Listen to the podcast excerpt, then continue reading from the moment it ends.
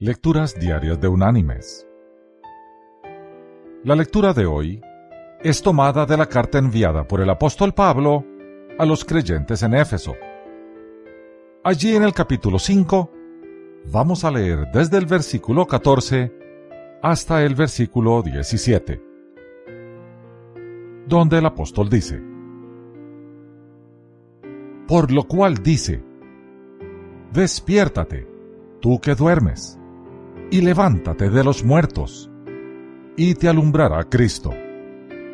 Mirad pues con diligencia cómo andéis, no como necios, sino como sabios, aprovechando bien el tiempo, porque los días son malos. Y la reflexión de este día se llama Nuestro Banco. Si nosotros tuviéramos un banco que acreditara a nuestra cuenta cada mañana 86.400 dólares, que no llevara ningún saldo al otro día, que no nos dejara guardar nada de efectivo en nuestra cuenta y que cada noche cancelara aquella parte de la cantidad que no usamos durante el día, ¿qué haríamos? Sacar cada dólar cada día, por supuesto, y usarlo para nuestro disfrute. Pues nosotros tenemos un banco así, y se llama tiempo. Cada mañana nos acredita 86.400 segundos. Cada noche registra como pérdida cualquier cantidad de ese tiempo que fallamos en invertir en un buen propósito.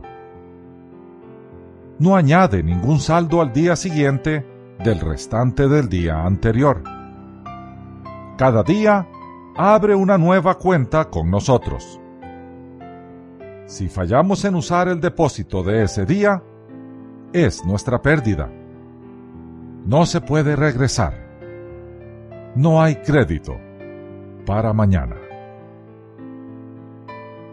mis queridos hermanos y amigos. El tiempo es escaso y es valioso. Es tiempo de dejar de malgastarlo en actividades y rutinas sin sentido.